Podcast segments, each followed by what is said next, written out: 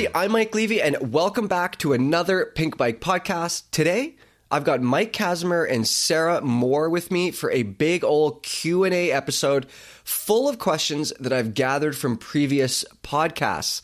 Now, we've got a bunch of the usual tech stuff to answer, but we've also got questions about our opinions on marketing videos, what are the most important tools that you should own if you're only going to own a few of them? Socks you should own, riding socks, Kazimer? And whether we should do a field test in Florida. Um, we'll talk about that later on. We've even got some questions about long distance relationship advice. You should probably ignore my answer on that one. Before we get to that, though, Kaz, it's sunny outside, the weather's nice. Have you been riding? Yeah, of course. Yeah, it's been it's kind of like the, my, one of my favorite times of year though, because it's when the dirt's still good. It's not super hot out. The days are getting a little longer. I like it. So yeah, lots of good big rides over the weekend. Can you tell me what bikes you've been testing lately, or do you have stuff that's under embargo? Uh, no, it's not. Yeah, the, most recently it's that last Tarvo. Uh, that review's getting pretty close to being done. So in the next couple of weeks, two to three weeks, I'd say. Yeah, you probably see that last Tarvo. So that's that super light enduro bike from Germany. It weighs like 29 pounds with an actual like real build kit on it. Like it has double down rear tire, Zeb fork, but it's crazy light. Yeah, it's been interesting to get to get to know that thing. How much travel does that thing have? Uh, 160 in the rear, 170 fork. And you've been liking it. Is it high pivot or not? It's regular suspension, isn't it? No, it's flex flex pivot. So as flex stays on a 160 bike, Whoa. which is not something you normally see. So yeah, and like super progressive suspension layout. So it's definitely pretty different. It has some different ride characteristics that are like I think some people love it. Some people might not love it as much, but it's pretty interesting. All right. When does that review come out, Kaz?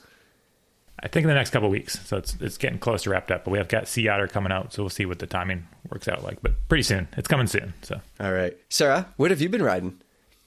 Okay, so I rode mountain bikes a ton last week, and then on the weekend I actually did a moto trials clinic. So I rode a different kind of bike with a motor, and yeah, it was it was pretty cool going straight up the rock faces and whatnot. Do you own you own a trials bike, don't you? I own a trials bike. Yeah, I got it in November and I'm still definitely not totally in control of it. but yeah, it's pretty impressive what it can do. Like it can it seems to kind of just defy gravity as far as I'm concerned. The stuff that I can kind of start to go up and then what you see other people going up with these bikes, it's uh yeah, it's really cool. Have you noticed it changing your mountain biking at all? Like, are you doing anything on your mountain bike that, you know, like handling wise or anything that changed because of the mount, because of the motorcycle? I was like kind of worried because you know the, the, brakes are different and like different wheels and like turning radius is different and everything that it would kind of one would be not good for the other and like my riding would suffer because of the trials and I was kind of more worried about that. Um, so far like it just they feel so different like the trials moto still feels pretty foreign to me so i don't know if i'm quite bringing things from trials to mountain biking yet. I'd say that definitely like what i can bring from mountain biking to trials makes it easier to kind of like the learning curve. Like if i was learning how to ride a mountain bike like ride downhill basically and use a motor that would be really overwhelming. But luckily since i can like ride a bike it helps with the trial stuff. Since these trials bikes, they're all about going up gnarly shit, are they fun to ride back down? What do they feel like when you're coming back down? Uh, I'd say they're more fun to ride uphill than downhill. but it's amazing, like the the grip that you have. Like I, there's some stuff that I could ride the trials bike down that I'm not sure if I would ride my mountain bike down. But it's also like sometimes in the mountain bike, if you're you really don't want to ride something, you can just pick it up and walk down, you know? Yeah. you can't just pick bike, up your trials bike. Yeah, you're kind of like, okay, well, I guess I'm just gonna ride this because I have to. So yeah, that's kind of like the the hard part of it, or have a really good riding partner who's like, oh yeah, no worries, I'll just ride your bike for you and you can hike. So yeah, I'm still still doing that a little bit. All right. Well, you know what else you should do? You should tell us about the news, Sarah, because we've got a World Cup downhill race, we've got new bikes, we've got new shocks. Take it away. We do, yeah. So we actually have a full Pinkbike racing episode on the Downhill World Cup in Lourdes with Ben Cathro, James Smurthwaite, and Henry Quinney. So check that out if you haven't already. But I still think we have to talk about the race in the news section today because it was an incredible race. Did you guys watch it? Yeah, so good. Yes. I listened to the podcast. All right. Perfect. same, same. yeah. Um, so Amaury Pierron and Camille Balanche won the elite categories, and Canadians Jackson Goldstone and Gracey Hemstreet won the junior categories. The racing was really, really good. Uh, but because it was the first downhill World Cup of the season, that meant that our tech randoms were full of interesting new details, and we even spotted some new bikes. Uh, Kaz, what were some of those tech highlights from Lourdes? Oh man, there's a whole bunch. It's kind of neat to see what everybody rolled up to the races with. But saw Cube is working on a new bike. Danny Hart was on. A lot of the Commencal riders are on that latest version of the Supreme. Um, what else do we see? Trek's been doing some tweaks on the session. First new glory since 1987, Kaz. yeah, well, they've kind of had that the last few years, but now it's looking maybe closer to coming out. But yeah, the 29 inch glory that was that Rémi Thirion on that, I think. Yep. Yeah. What else do we see?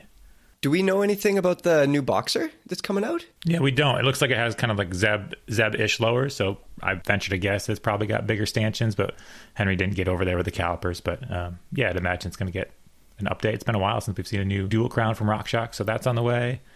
Um, yeah, lots of new stuff. Was that a downhill bike that Orbea had that Martin Maes was riding on? Not really. They they kind of have like a program that's I think they what they call it O O. Oh, I can't remember what the acronym stand. Oh, oh, yeah, I think it's something like that. but it's, it's kind of like a test program to do projects of like whatever they want. It's not just going to be for mountain biking. They're doing a bunch of different um, testing across all the the different disciplines that they make bikes for. But it basically it looked like a Rallon with a dual crown fork on it, and probably a different link to get some more travel out of it.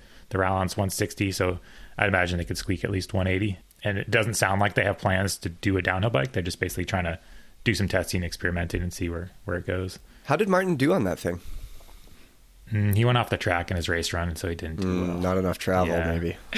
well, I mean, Connor Fearon is racing on the Forbidden Dreadnought with 154 mils of rear travel, so Oh, well. it's uh, it's possible. But I think a dedicated downhill bike is the way to go these days. Like the, the speeds that the riders are going, Yeah. you want a downhill bike. It's crazy how fast. Like the top 10 men and the top five women or so. Like when you watch the speeds of them, it's like it doesn't even it doesn't make sense. It's very fast. Yeah, the trees. The trees move out of their way because they're going so Mhm. fast. Sometimes, yeah. Thibaut hit a tree. But, Yeah. So if you guys haven't listened to it yet, there's also that World Cup racing podcast. We did our first episode from Lourdes. Henry and Ben Cathro, James Smurthwaite was there as well too. Yeah, and they did a post race wrap up, and that was actually our second episode, to be fair. Uh, but yeah, you should definitely check that out if you haven't listened to it. All right, So, in other news, Antidote has shared a few images of the Wood Sprite, which is their upcoming trail bike. The futuristic looking purple carbon machine has 135 millimeters of rear travel and 29er wheels.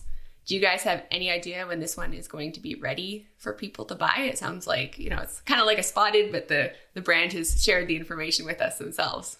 Yeah, I kind of liked how they did that. Instead of needing to pretend that it's like a secret spy shot, they just sent over a few images and just like a few basic details, and they said, "Hey, we'll have more details in the future, but thought you might like to see this." So uh, I like that tactic. But yeah, they didn't say exactly when, but in the near future, I'd imagine the next month or so they'll have the full details, and then as far as availability, again, it's just kind of speculation, but it's it's coming.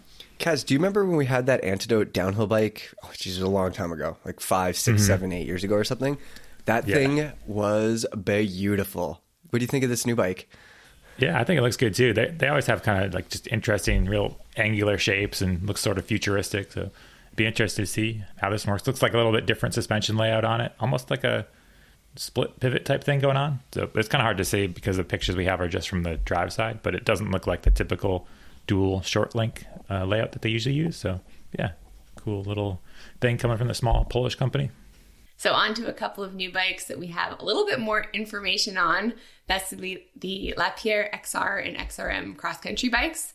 It looks like Lapierre are getting back into the cross country racing world with the launch of these two bikes. The XR models are the purebred cross country race models with 100 millimeters of travel front and rear and no dropper posts to be found anywhere. And then the XRM models use the same frame with a different shock to get 110 millimeters of rear travel paired with a 120 millimeter fork. All those models receive dropper posts. What did you guys think of these ones? they're extra regular, but I think it's good. I mean, they're the funny thing is when you look at the geometry, they're kind of on par exactly what has been coming out for the last two years. I'd say, um, kind of in that specialized epic realm of things, but kind of it's a good step for Lapierre if they want to get back to their XC roots. The weights look pretty light, not crazy light, but I think it's kind of a good, kind of like a middle of the road way to get back into it. Mm-hmm. And that paint job on the silver or Yeah, gold, gold golden uh, bronze one that was pretty good looking bike. Yeah. Um, and you were saying in the article that you kind of think this is the the cross country marathon version is kind of the direction that the all cross country bikes are kind of going to go towards in the next couple of years. Yeah, I think so. Kind of like you just reviewed that Scott Spark. Is it the RC that you were on? Yeah. And that has the, not, you know, that's a 120 bike, but Nino's winning on it. So I think that we'll see things go that way. Nino could win on anything. I know. He I could. need 100 mils to win, Kaz. yeah, you need less travel. Okay, now for something that we've actually got our hands on for a review. Seb Stott has a review of the Öhlins TTX2 Airshock. He wrote it back to back with the RockShox Super Deluxe Ultimate that his privateer test bike came with. Overall, it sounds like he liked the performance of the Öhlins TTX2, but he thinks that the reason that not very many frame manufacturers use it is because it's pricier than the alternatives. Is that a fair summary, Kaz, of the 3,500 word review that Seb wrote? yeah, Seb went really in depth on it. And if you want to nerd out on some shock, um, yeah, shock review and some kind of suspension concepts too, it's, it's definitely worth a read. But yeah, overall, he, he liked it, found the adjustments to work well. Performance was definitely up there with the best shocks that are available currently. But he did find that the price, you know, it's in, in the UK, at least where he's based, it's about half the price of like the Fox Float X2 or, or actually the Super Deluxe, RockShox Super Deluxe. It's half the price of the Öhlins. So yeah, pricey little shock. Yeah. But he did like it. yeah, it's a hard thing to make as a spec choice when it's that going to be that much more at the end cost of the bike. hmm And those bigger companies, you know, they can if you're dealing with RockShox, they can they're also SRAM, so you can get drivetrains, and so companies are getting discounts where Öhlins is just suspension, so that's why you don't see them spec quite as often. But we do see companies do like special edition bikes. I know Commencal will have some special edition bikes sometimes with Öhlins, and I think there's a couple other brands out there. So um, yeah, good to have more options. Totally. So to finish off the news section here, just when you think we're finally done with racing rumor season, there's another announcement. Brett Rheeder has announced that he'll be riding for Commencal for the next two years. He announced that he was leaving Trek after nine years with the brand back in January, and now we finally know where he's landed. And with that announcement, Rheeder says he's taken a step back from competition and he looks forward to keeping on pushing his creative side. So seems like a pretty good fit, Commencal and Brett Rheeder. I look forward to seeing some pretty cool media projects. I think we're going to get him on the podcast as well pretty soon to talk about some of the stuff he's done and some of the stuff that he wants to do soon. So that should be a good conversation with Brett. Okay, that's it for the news. Let's move on to our questions because we have a ton of them. I don't think we're going to get through all of the questions, but I'll try to I'll try to pick out the good ones.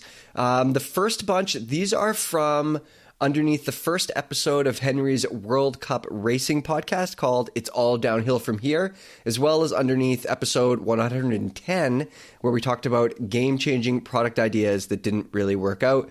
The first question is from Admiral Hazer. He wants to know if the race team or Henry's podcast or Henry following the circuit would have happened without outside. Um, and he says, if not, then a dollar fifty-one a month is okay with me. He says Cathro is essential viewing. Uh, this question was originally for Brian. Brian didn't make it on this show, Kazimer. He missed it. we'll Too talk about that in his Yeah. in his review later. Uh, but Brian did answer this um, in the comment section, and he said, "Yeah, Henry wouldn't be on the World Cup circuit, and we wouldn't have a World Cup team if it wasn't for outside. So that definitely helps." Admiral Hazer also asked if the print edition is going to get to the UK at some point soon, and the answer is yes. We're working on it. So yeah, hopefully soon, Admiral Hazer. Uh, next question. This is from Fenton Crackshell. As a home mechanic, he says, Kaz, and a former amateur racer, here's what failing looks like. Weird internal routing and stem integration takes two to three hours to swap a brake line or do a bleed, uh, or anything negatively impacting serviceability and resale value, particularly unnecessary electronics like live valve or flight attendant. I feel like you agree with him, Kaz, but what do you think? I would counter that we need to have some of that like Yeah. crazy integration. Yeah, I don't agree that that's what failing looks like. I agree that there's some internal cable routing and stem things that are kind of silly. And yeah, it's, I mean, fail is such a strong word that I wouldn't call it failing. It, they do add inconvenience and you don't have to purchase those items with them. Like there are some trends that the internal routing through the stem trend needs to go away. Like that, I don't agree with that at all. But saying that failing is to have a like first generation flight attendant or AXS dropper, those things are cutting edge when they come out, and someone's going to buy them. There's somebody that wants to have the latest and greatest. There's nothing. I'm not going to tell them unless the product actually doesn't work. I'm not going to tell them not to purchase it. Like so, I don't think that's failing. I think that that's it does also doesn't negatively affect resale value. If you have an AXS dropper now, someone's still going to want to buy that. Like it's they still work. Oh yeah. I don't know. So yeah. Especially um, right now. Yeah, I don't think. Pro- yeah, exactly. so I don't see that you know progress or trying new things as a failing. I think those are things that if you're a, a smart shopper, you may want to avoid some of that stuff. You know, not everybody needs to be um, the first in line, but I think it's good that there are people out there that want to do it, and that's kind of what we're here to do is to test the stuff and see if it it is worth it. Yeah, we love being first in line. Sarah, speaking of weird internal routing and that Scott that you just tested, you lived with that bike for a little while. What did you think of the cable routing on that? Did you tinker with it at all and have a look? And yeah, would you would you live with it? Um, let's see. If it was my only bike and I was racing it, it would probably I would probably end up bringing it to a shop to get worked on, which would you know like it's just it's a little bit more hassle than you just want to kind of tinker with at home or like changing the bars or anything like that. So yeah, do you think, I think it's it worth be, it though? Like it I looks mean, great. It looks really good. I don't know. Yeah, the trade off is that it takes. It's definitely not as easy to to work on. And it had an what did it have? I can't remember now. Ooh, did it have an AXS dropper too? Didn't have an AXS. It had a Fox transfer dropper, but it had AXS drivetrain, so it had like one less cable from the yeah AXS uh, drivetrain. But yeah, I think I'm with Kaz that we don't need to have integration through through the stem, even though it looks it looks really good. It's just like you want to be able to work on your bike easily and out on the trail. Yeah, from my perspective, I love the way that these new bikes look super clean with every line invisible, and I love working on bikes and sometimes I get frustrated and scream at it when I can't like push a hose through a tiny hole at the opposite end of the frame. you but like that? See that? I, I no, I don't like it, but I like how the bikes look, and I enjoy working on the bikes, and I don't mind that sort of stuff. Um, but I like yeah, riding. I can see. Go riding. Yeah, riding's don't okay tinker. too. Don't Yeah. tinker too long. It's like tinkering's overrated. yeah. Okay, we got another one. This Sarah, we're going to start with you. This is from C Martin five seven five. He wants to know one bike that you're looking forward to riding, and one bike that you wish you could forget. Okay, so I do think that I, I wasn't at the field test where you guys rode the We Are One bike, but I think that bike looks pretty cool and yeah, made in Canada. So I'm looking forward to trying that bike. And then one bike that I wish I could forget um, when I first started working at Norco, I didn't own a mountain bike at the time. I like left a job at Specialized and I wasn't just to buy a mountain bike and then start a job with a new company. But there was a three month probationary period where I couldn't get a bike. And so I borrowed this aluminum Sight with like kind of just like a haphazard build on it. And it was really heavy. It had a really, I think it was like a 34 tooth chainring or something. So I just like would either like just fly up all the hills and like, you know, get to the top. It's like you're doing intervals. Like you just couldn't go slowly up all these steep climbs that I was like, oh my gosh, you know, first time riding in BC really. And, you know, with this really hard uh, chainring. Not not ideal. Not ideal. And uh, it would just kind of like pogo down all the hills. And uh, yeah, it made me my first experience riding in BC. not Well, not ideal. I call Thankfully, it the, it got better. I called it the purple elephant, and uh, you know, endearingly, but not at all. So yeah, I could I could Yeah. forget about that bike, and I think my riding experience would not be any worse. Kaz, what's one bike you're looking forward to riding? And one bike you wish you could forget. Why is it the Ghost? yeah, that's like, fair, and that was going to be my answer. Um, uh, looking forward to riding. We're going to be doing an enduro field test here in a little while, so I think we might try to get that Commencal Meta SX. I want to ride that bike. It just kind of looks like the the geometry. They actually went a little bit shorter with the reach compared to the Meta TR that was on a bunch last year. You know So that thing's going to be good, Kaz. it just looks good. Yeah. So that's gonna be fun to ride. And I think we got some strange, not strange, but interesting steel bikes to come in for that test too. So Oh. uh, we get some outliers again. So it's gonna be pretty fun. So Where, where yeah, is just that? kind of a bunch. Am of, I coming to that as well? uh, maybe we'll talk about it after. We can't say where it is yet, but uh, it's summer fun. So yeah. But so yeah, I'm looking forward to kind of switching up from the. We just did the budget bikes, but now get on some enduro bikes. It's gonna be fun. Yeah. So Yeah, and then bike to forget. Yeah, I mean th- that ghost didn't blow me away, but we've kind of been mean enough for that already, so I don't have to talk about it anymore. Okay. Uh, what about your favorite bike park in BC that's not Whistler, Kaz? That was C. Martin's next question. I haven't really ridden any. Yeah. I've ridden Coast Gravity Park's fun, but I haven't. I need to explore more. That's definitely on my list of things to do this summer is to kind of branch out from the sea to sky corridor. I've ridden. I guess I've ridden a fair bit of non-bike park zones, but yeah, I haven't been to any other ones. What's So, your favorite non bike park zone outside of the Sea to Sky in BC here? Uh, Revelstoke. Yeah. Yeah, it's just amazing over there. I, I like them all. There's like, I mean, it's hard to go wrong. If you just cross the border into BC, then you're going to be happy. Just go to any kinda how it town and start riding. It's all Yeah, good. they've got good trails everywhere. Sarah, what's your what is your favorite bike park in BC that's not Whistler? Um, trying to think. What have I ridden? I've ridden Silver Star and Sun Peaks, Revelstoke. Some Probably Peaks is fast. Sun Peaks out of those. Yeah, I did an enduro race there once, and that was really fun. Although the the ground gets really slippery when it's wet, so there was definitely a couple like peng- penguin slides. I remember in the race because it was really wet, but the course is just amazing. Wait, And stop. What's a penguin slide? when you like go over your handle, I guess and over the bars, but then you like keep sliding because it's like Oh, on your stomach. on your stomach. Is that a penguin or not? I think it's penguin. That's how they slide in the Penguins do that, yeah. Antarctica. Yeah. and then when your feet kick you in the back of the head, that's the then it transitions to scorpion. Yeah. Penguin to scorpion. yeah, you can change animals during your crash. yeah. All right. Our next question is from Jadas. He wants more Palmer on the podcast, Kazimer. He says, Can we please have a weekly Palmer's Peeves section in the podcast, which I don't hate. And it kind of got me thinking, what other sections could we have? Kazimer, if you were to have a weekly section in a podcast, would it be, what, what would it be? What would it be called?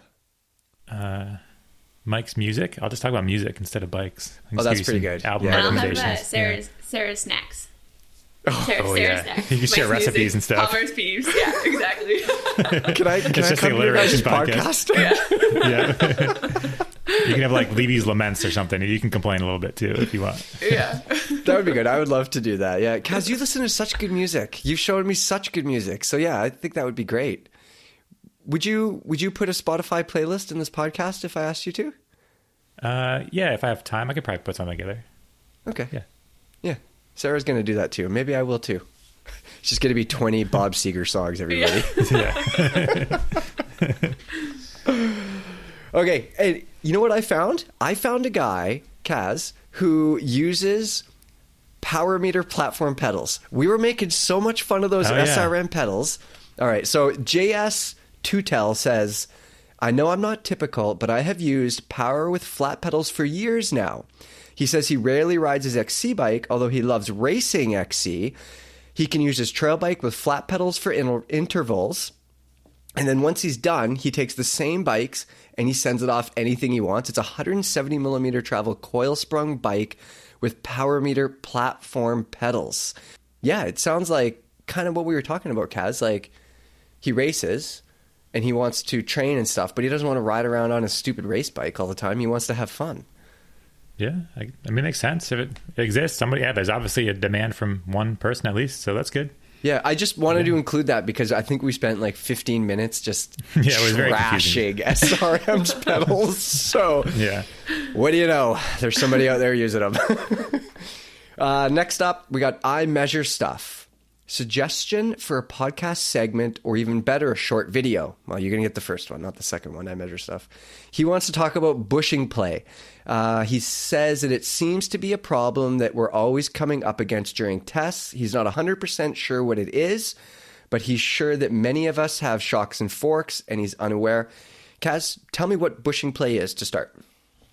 Yeah. So basically, on a when we're talking about bushing play, we're 99 percent of the time talking about a fork. And so the way on a fork, you've got stanchions. Those are your black or gold or silver tubes that are sliding into the lower part, and then inside the lower part, there's things called bushings, and that's what keeps it all from moving back and forth too much. That's what they're sliding on. Um, this probably would be a better video, Levy, because it's hard to explain. but we keep going with this. Don't give Brian any ideas. I don't want to do it. so either way, as your stanchion is sliding through the bushings, those are set to a certain tolerance that it's designed to make it so it's pretty stiff, not moving back and forth. But if they if it, the tolerances aren't right, you start getting play, and that can feel almost like a loose headset. Like if you put your hand, if you grab the stanchion of the fork, grab the front brake, rock it back and forth, you start feeling motion. Um, so it can be pretty distracting. Some forks get it worse than others. So that's what we're talking about, where the bushings are there's movement between the stanchion and the bushing, and that causes a annoying feel out on the trail. Yeah, and the challenge is that the fit between the bushings and the sliding tubes, the upper tubes, I almost said stanchions, uh, they need the tolerance needs to be like just right. If it's if it's like just like a freaking hair too loose, then you get that bushing play, that rocking back and forth. It feels like a tight headset. But if it's too tight or misaligned, then obviously your fork's not going to slide up and down. And they're engineered in a way so that they have enough gap between the bushing and the sliding tubes, and there's also a channel in the bushing sometimes for the oil to actually get in between the bushing and the stanchion tubes. And sometimes, if you haven't ridden your bike for a long time, you could feel you put your half your hand on your stanchion tube and half your hand on your lowers, grab your front brake like you're checking your headset, and you could feel the play there. And sometimes, if you go ride your bike and the oil cycles around, you'll find that that play actually disappears. That's the kind of tolerances that we're that we're talking about. Um, Kaz, bushing play can happen from wear over time. A bushing is a wear item, of course. But we've also seen some forks recently just like have bushing play from stock, and that's obviously a warranty thing. So if you're listening to this and you check for bushing play and you have it and your fork is near new, that's that's a warranty thing. Think we need to say anything else. yeah, that seems good. Oh, we're gonna go on to some relationship advice. We're gonna take a detour from the bike world here. We're gonna talk about relationships. Uh, I don't know how to pronounce this guy's name, Kaz. Do you know? Can you? Do you see it? Uh, be Eager So, Egar So, Egar So. We'll go Egar So. Yeah, Egar So. He has a question for us. He wants to know what he should do if there's someone that he likes, but they're going to different colleges next year. Also, she doesn't ride bikes, Kaz. What's the next move? First, Kaz, let's hear your advice, and then I want to hear Sarah's. Uh, he needs to start trying to forget about her. He's got to move on. He's going to college. He's 19, 18. Like, there's a big world out there. And if she doesn't ride bikes, and it's just too much hassle. Like, you should just, there's how many billions of people in the world? There's going to be a great person at his new college that probably rides bikes and will be much closer. Love conquers distance, though. What if they're soulmates?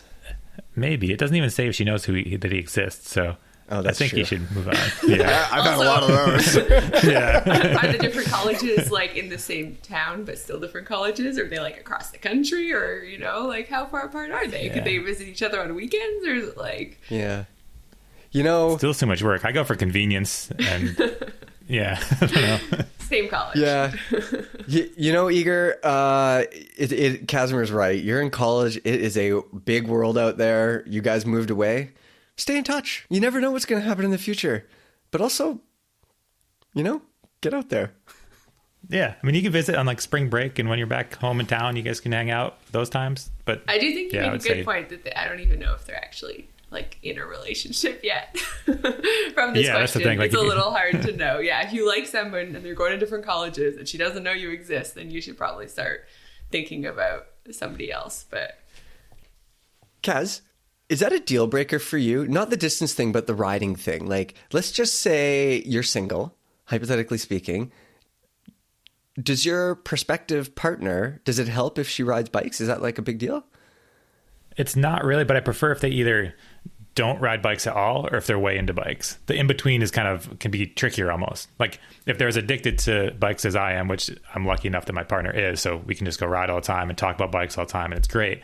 But if there's that in between where they want to do something else, that'd be harder. But if they don't ride at all, then it's kind of that's almost easier to deal with because you're like, all right, well, you don't ride, so we can just do something different. Uh, it's all about compromise, but um, yeah, I think if you're super into bikes, it definitely helps if your partner is super into bikes as well. Sarah, what about you? I think it definitely helps if you want to spend time with your partner and you ride your bike all the time, that they also ride the bike all the time. what about if you don't want to spend time with your partner? well, then I don't know. It seems like a weird relationship. don't people want to spend yeah. time with their partners? No. Yeah. Well, not all In the my time. Experience, like sometimes you have to have, yeah. Yeah, it, it doesn't matter if they ride, if your partner rides, as long as they got something going on that they like to do. That's, That's in my experience. Yeah, that's yep. That's all that matters. If you Yeah. got something, if you and they have something that you both feel passionate about, they don't have to be the same thing. Who cares if you go to different colleges? Anyways, moving on. B That was some great fifty ten. We got an enduro training question here, guys. This is from B5010. How would you suggest training for enduro racing if you don't have any suitable terrain? He says he lives in central Canada. He's going to be driving six to eight hours for each enduro race. That's some fucking commitment. Just dedication. I mean, Sea that's like just driving to all the races in Quebec, or uh, sorry, in uh, BC. Like, I feel like most of the races are six to eight hours, even from the Sea to Sky. So That's too it's gotta far. be further. It's got gotta be further than six to eight hours if he's doing races. He's Unless a he's fast driver. yeah, I don't know. Okay, He he says that he rides. He basically only has cross country trails around him. Uh, no elevation change greater than fifty meters. Well, B fifty ten. I would point you to the UK. Kaz and Sarah, you see those people having so much fun in the UK. They just go to a muddy field and they cut like three ruddy corners into it, and they got a video. you know? Yeah, I think he's just got to find the terrain that's the kind of the most similar to an enduro race, even if it's short, and he just do some whether it's intervals or repeats, and just kind of work on going fast in that little section. Um, he's gonna have to get creative, but I think that I mean fitness is such a huge part of enduro, anyways. It's not necessarily about like technical skills are a big part, but the fitness is a big part too. So he's lucky enough he'll be able to build his fitness, and then he might have to just do some plan some trips to work on the technical aspect. But like realistically, the the top enduro and the top downhill people aren't just sending it as hard as they can on the roughest stuff every single time they ride. Like they put in the base miles and they're putting in, you know, cross country rides where there's not a chance, not as much of a chance of them getting hurt. So um, it's actually, I mean, I think he can pull it off. I would say he's just gonna have to get a little creative to find more difficult trails, maybe find some jumps or something, just to keep those skills sharp. But um, yeah, just got to get creative. I think Cut in a spending some time track. in the gym as well, because like that's the thing with Mm-hmm. like sustained descents is it's almost more like a strength workout than like the cross country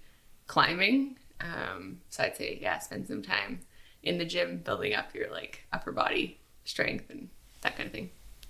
Yeah, so like your arm strength, Yeah. your forearm, forearms and braking hand. Like when the, the first time you get on a on a race course, when you're just like not able to breathe and you're you start getting an arm pump and Yeah, like when you're going down apart, like a 16 minute stage, or even like at Whistler, there's like a 34 minute stage. I don't know if they have those in Central Canada, but even just like the sustained long descent will be kind of harder to train for. But I think like all the skills and everything you can definitely train for wherever you are.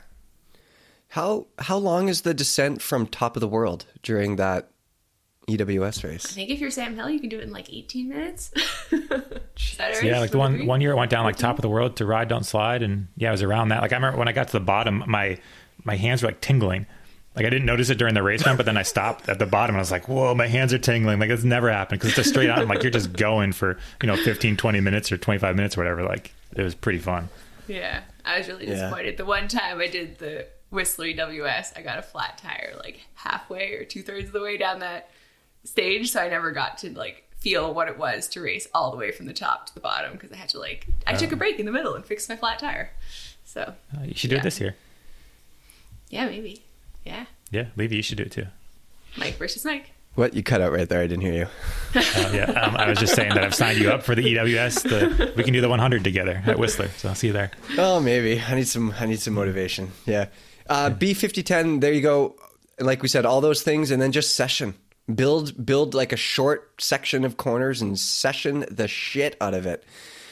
Uh, Thrashin is our next PB user with a question. He wants to talk about the rebirth of failed game changers. So a couple podcasts ago, we talked about game changers that changed nothing, that ended up sucking and disappearing. Um, most of them sucked anyway.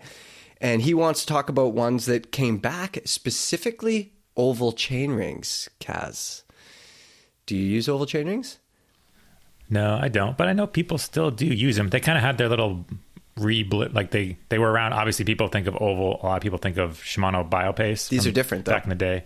But these are different. They turned the oval a different way.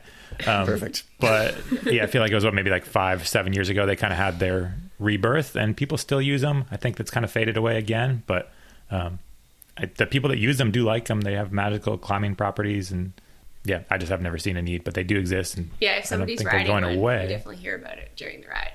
It's like one of those Yeah. rules. If you have an oval chain ring, everybody on the ride has to know. I've never used one. They look they look silly. They look like they're bent or broken. You know. and they look squished. yeah, exactly. yeah. Hey, what about the OChain thing? Have either of you used the OChain floating crank spider? Nope.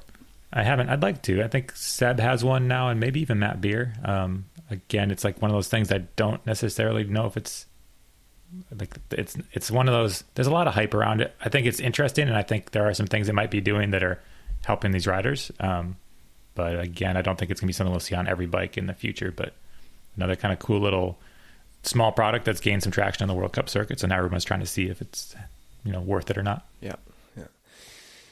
All right, we're gonna go on to oh Vapidoscar, otherwise known as Vapid Oscar. um, he heard Brian Park bragging about his 24 pound steel hardtail. Yeah, me too, Oscar. Me too. he says he finally weighed his single speed. It came in at 26 pounds. It has an aluminum frame, a chromoly rigid fork, tubeless XC wheels, BMX cranks. He wants Brian to explain himself how his how the heck does Brian's steel hardtail weigh less? I think it has like like ridiculously light carbon cranks on it and I those it's the- 1200 gram wheels. Yeah. The Specialized Roval Yeah. wheels, I think, are what makes Yeah. it Yeah, extra it's like the team control. Those are mine. wheels. Those are my He wheels. sold them.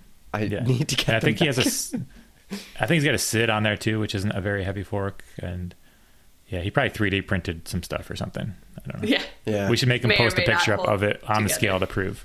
Yeah, we should. Yeah. We'll definitely get a scale photo. We should definitely see how many times he's ridden it too. Yeah, exactly. Ask him about his best rides on it. Just going to the Sorry, north Brian. North Shore all the time on that 24 pound slim donut.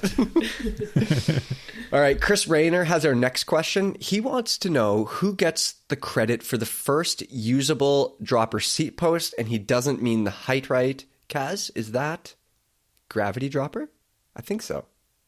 At least as far as I know, like I, when I think about, but that's just in my head. That could be there could be some person in a garage somewhere that made something before. But Gravity Dropper is the first kind of mainstream uh, dropper to come out years after the Hite Rite existed. Sarah, do you remember the gravity dropper? Do you know what it looks like? Uh, absolutely not. I'm just imagining. I'll describe it. You you bringing it to your press camps because I've heard stories of what you used to bring to press camps when you first started going to press camps. I did want to bring a gravity dropper because you can get them in 27.2, I think. I think you, you could get them in small sizes back in the day. And the, the reason for that is they don't use a hydraulic cartridge, it's all mechanical. So inside, it's a big coil spring. And then your stanchion tube is this big shaft with holes in it.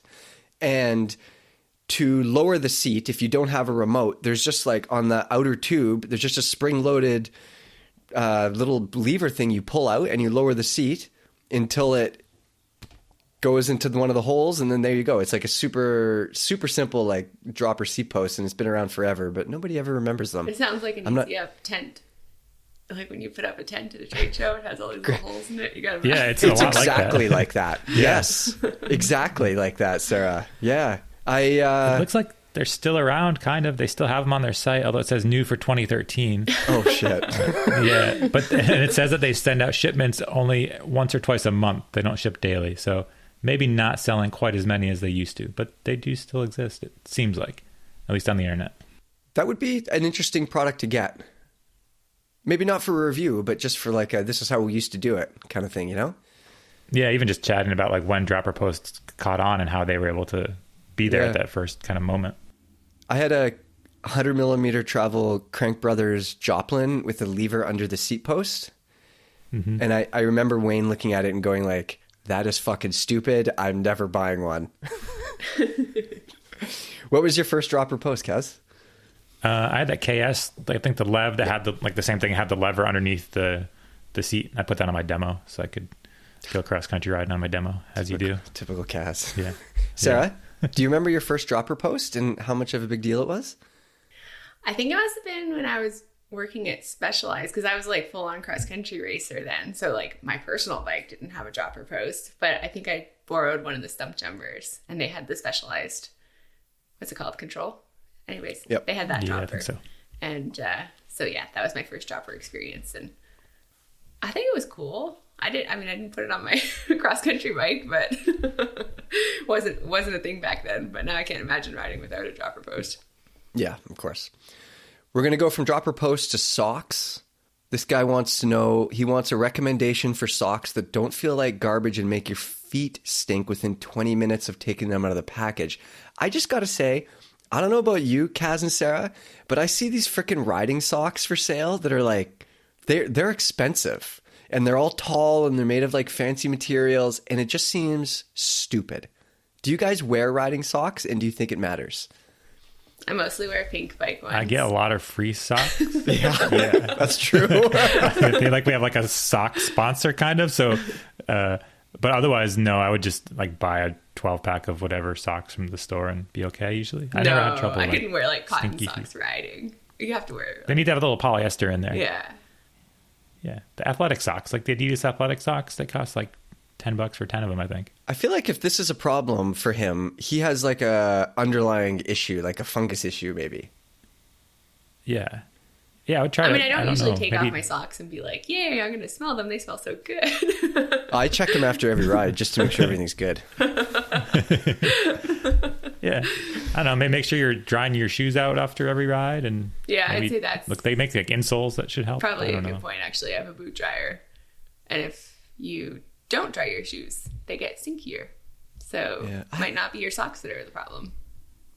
I, I don't know, man. Like, ma- tell me, Pinkers, tell me if I'm stupid, but these like super expensive riding socks, they seem silly to me. Go to Walmart, get your fucking socks, go riding bikes. the, Like, your Well, socks I'll, don't I'll need defend. to have it. I'll defend expensive socks a little bit. Like some of them are nice, where they actually have like padding in some places. I don't think it's as important for for biking, but like for skiing, you would never use like cotton socks skiing. It would be horrible because like it's it makes a big difference when the the sh- when it's your fitted to your get foot and has like padding where it needs to be. Yeah, so I think some of the This isn't a nicer. skiing podcast. Yeah, I know, or it's not, compression but some of the nicer had, bike like- socks. Yeah, Yeah, yeah, like descent compression socks. When I did races, Silly. that was that was all I wore. Like they're short compression socks. They're not like the ones that go up to your knees. Those are actually not allowed in cross country races. I think mostly because they look silly. That's fair. hey, Kaz, did you did you get a pair of those Dainese socks that are padded on the front? Have you seen those? no, I didn't get those. Those like slalom racing, so you can like smack gates with your shins. I don't. I I have them in a box from our like two field tests ago at Sun Peaks, and I pulled them out because I was out of Sarah was out of town for a couple of weeks. I ran out of laundry, so I was at the bottom of my laundry drawer, and I pulled out these Dainese socks, and they have like big pads on the top of the foot. Oh, weird. Are they? Yeah. I will say one thing I do hate. I have a pet peeve of socks that are labeled left and right. I can't stand it because I can't wear the right sock on the left foot. You know, like it doesn't. In my head, I have to make them on, be on the correct Yeah. feet. So like I go to get dressed and I realize I put my socks on the wrong feet and then I have to switch them. So I, I hate socks that have labels left and right. Yeah. That's a, a weird pet peeve, but that's the thing. I don't know if anybody else is with me, but I want my socks to be able to put them on any definitely foot. yeah. Yeah. Are they really that Ambidextrous specific socks. left and right? Uh-huh. Yeah, this Um, is deep Muckle. conversation. Muckall has our next question. It's real simple. Where's Quinney? He wants to know. Well, Henry is on the World Cup circuit. We've done a couple podcasts with him. He's following that. He's on his way back right now. Kaz, I woke up this morning, 6.50. I look at my phone and I see a text message from Henry. Actually, I see eight text messages from Henry that are saying like, Mike, Mike, hey, hey, Mike, can you pick me up at the airport? I left my keys. He left his keys in a bag that's still in Europe, I guess, and his vehicle is parked at the Vancouver airport. So then I jumped out of bed and went to go pick him up at the at the airport this morning, but it turns out I didn't read the messages enough. It's actually tomorrow. So Oh, You didn't like drive to the airport, I hope. no, I did drive to Tim Hortons though, and then I checked. So, anyways, Henry will be back. So, moving on, we have a bunch of questions from episode 108 that we recorded from Tucson, Arizona. That was our behind the scenes look at the Value Bike field test. D Bones 95, he has a suggestion for testing hardtails, Kaz. Uh, he doesn't want us to waste our time comparing them to full suspension bikes. He wants us to try to feel the difference in compliance and try to verbalize those differences. Wooden, harsh, compliant, buzzy. He says he's looking forward to seeing what we all come up with rather than not just it rattled my fillings out.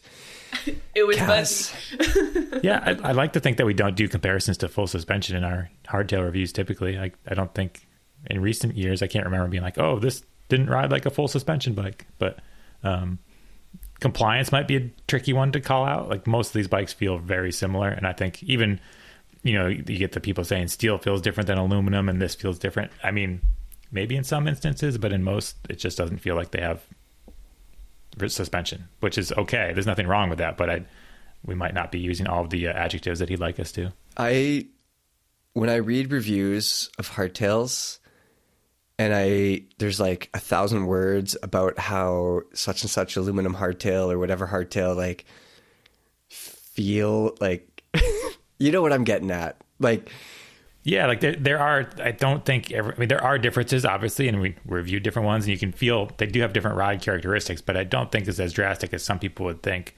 Um, and like back in the day, it used to be you got to get steel because it's so much more comfortable. But you know, we just finished riding a whole bunch of aluminum hardtails, and I, don't- I didn't find any of them to be overly harsh. You know, it wasn't like They oh, were this all would be too harsh. Steel, you know, Well, yeah, yeah, they're hardtails, but it's like it's fine. And and yeah, I mean, he's trying to tell us. He also gave some helpful riding tips in this question about choosing better lines, unweight the bike better, shift your weight. Like, um, yeah, as much as we might, you know, we talk smack on hardtails once in a while, but we all know how to ride hardtails. We've all ridden them for years and years. So it's, uh, yeah, I think we're doing all right. But feel free to call us out when you do watch the videos when those when those come out. I cannot wait to hear you compare how one hardtail flexes slightly differently than another hardtail in upcoming field test reviews. I can't wait, The Marin Team Marin One it just feels it feels more like an oak rather than a cedar tree. You know, it's just got the flex. Like, That sounds more like a lab test than a field test, you know? Like yeah, and- All right, AK77. He wants to talk about cheap brakes, and that is a topic that is very close to my heart. He says it can't be that hard to copy a tried and true design like a Deore brake, add some random changes to avoid lawsuits. Basically, AK77, he wants to know what how how could these cheap brakes be so bad, Kaz? It's a good question. I mean, yeah, he's saying it can't be that hard to copy, but I- I think it probably is hard to do copies of good brakes and still keep the price um, down. So yeah, I mean, sometimes we talked about it a lot before, where the the pad compound and the rotors can make a difference. If you switch out the rotors and pads, you can get some more braking performance. Um, sometimes the lever shape is what's holding them back too, and even just the how much fluid is getting pushed through there by the design of the of the lever itself can be can be affecting it. So there's a lot going into brake design. Um, yeah, I'd say they're getting better, but we're still definitely at the very lowest end. They're not amazing. I would suggest that pad material and rotor material has a lot to do with it. Also, the geometry of the lever. Some of these things I look at and I'm just like, no. Like you could tell that when you pull the brake lever, like your fingers are going to slide off the end, or you'll you'll end up losing a bunch of leverage. And yeah, they just I don't understand why they they are so bad, but we've got some bad brakes we're going to talk about in the future, so we won't we won't talk about them too much in this podcast. Uh, Ichthus thirteen, Sarah Moore, would you be open to doing a field test in Florida? Florida. Isn't there alligators there? That sounds scary. and isn't They're it just they're just Yeah, like the alligators- big scaly dogs. Yeah. There's fan boats too. We can go in the Everglades and go in those like fan boats and yeah, cruise we're around. big fans because I hear isn't it like really humid too? It is that too. hey, serious question though, Kaz, do we need do we need a fair bit of elevation gain and loss? Like, so we we just came back from Tucson, and our our test lap didn't have a ton of elevation gain or loss, but at the same time, like we do need some terrain to feel the differences between these bikes. Like, do you think we could do a field test in somewhere like Florida for real? I mean, me, I, I don't know. I've never ridden in Florida, so I can't say. Like, I know they have trails, but we kind of need a decent amount of variety, different zones, and yeah, it's good if there's like some chunkier stuff and a mix. Um, I, I mean, I'll say that there's no plans for a Florida field test in the near future. Same with some of the other flatter areas. Like mountain biking exists there, and it's great that it does. But for testing bikes and for our purposes, I don't think we'll be going there. But um, yeah, maybe we'll visit. We can just do like a a visit to Florida. I- or something. I would We'll send love Tom to. and Christina out there. I want to go. Have you ever been? No, I've never been, and for some Oh, reason, you should go. There's, there are actually alligators, and like it's pretty. It's worth visiting. I want to go so bad. It's been at, near the top of my list of places to go for some reason since I was a little kid. I have no idea why, but yeah. the beach is nice. There's beach. There's lots of shells. I heard and it's stuff. like there's no hills, but it's you always ride into a headwind, which is your favorite Levy, or you Oh, have a God. tailwind. so it's like you're going up me. a hill and then down a hill.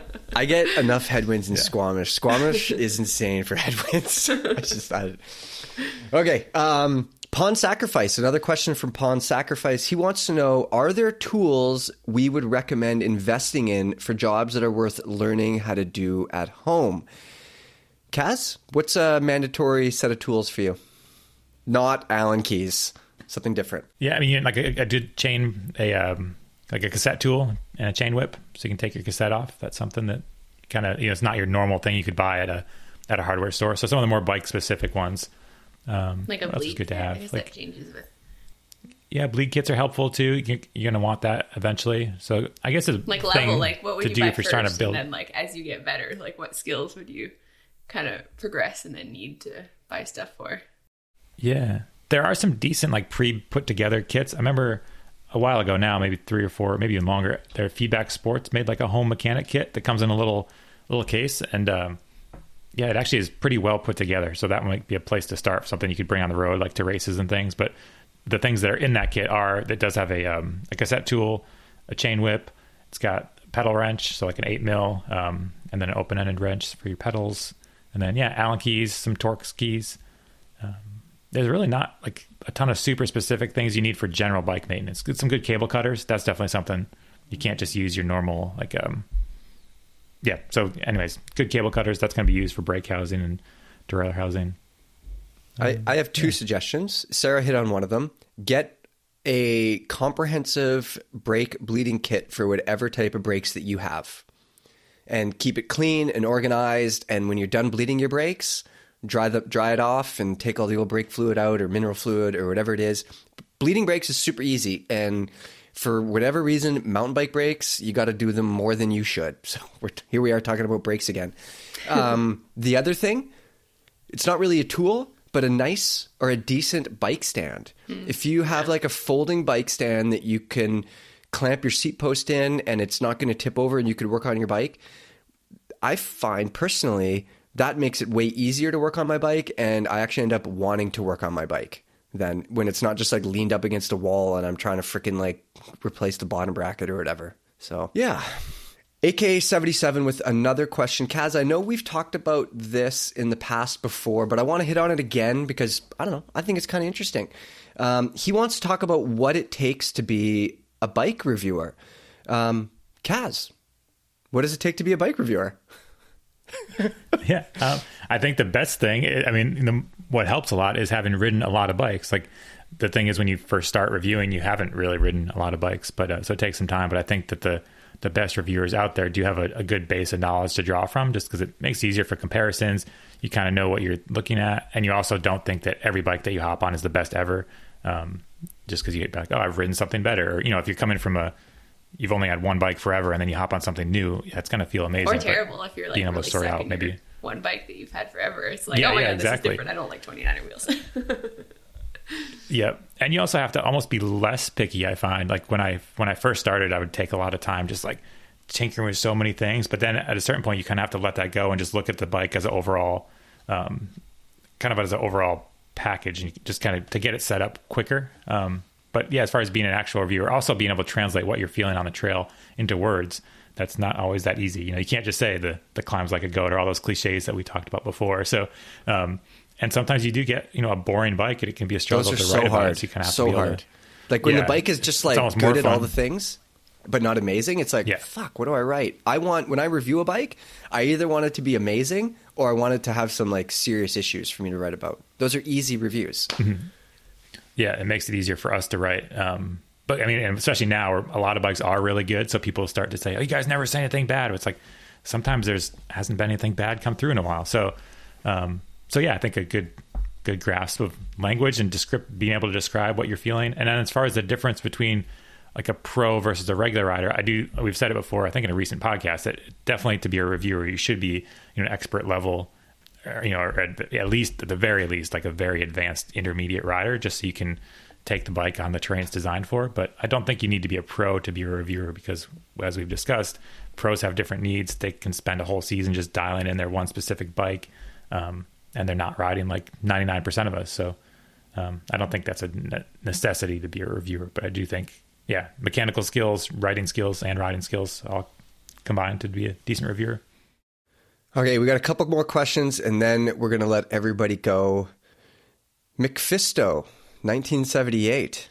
He wants to know if there is a geometry type that is better suited to rocky and loose trails versus like loamy Pacific Northwest stuff. And Kaz, this is a question that makes a lot of sense considering that we were just in Tucson, Arizona. So I would guess that you'd want something long and low and stable, but I don't think I'd want to ride that around Tucson's trails. I don't know. You tell me. Yeah, I think it really depends. A lot of it has to do with kind of how fast you're going. So, like in Tucson, where we were, it was a little slower speed with lots of weird, tight jumbles of rocks. And I think there you don't want, yeah, like you said, you don't want that long and slack thing. Like, you know, moderately slack is fine, but I think a little bit shorter and even a little bit steeper head angle just so you can navigate that slower speed awkwardness where you get somebody someplace with maybe some more purpose built higher speed bike trails than it and maybe even steeper then it's nice to have that longer slacker bike our last question here is from Moore, maybe M I O R, Meyer. This is for all of us. He wants to know why did those uh, fun colored tags all of a sudden turn gray, Kaz?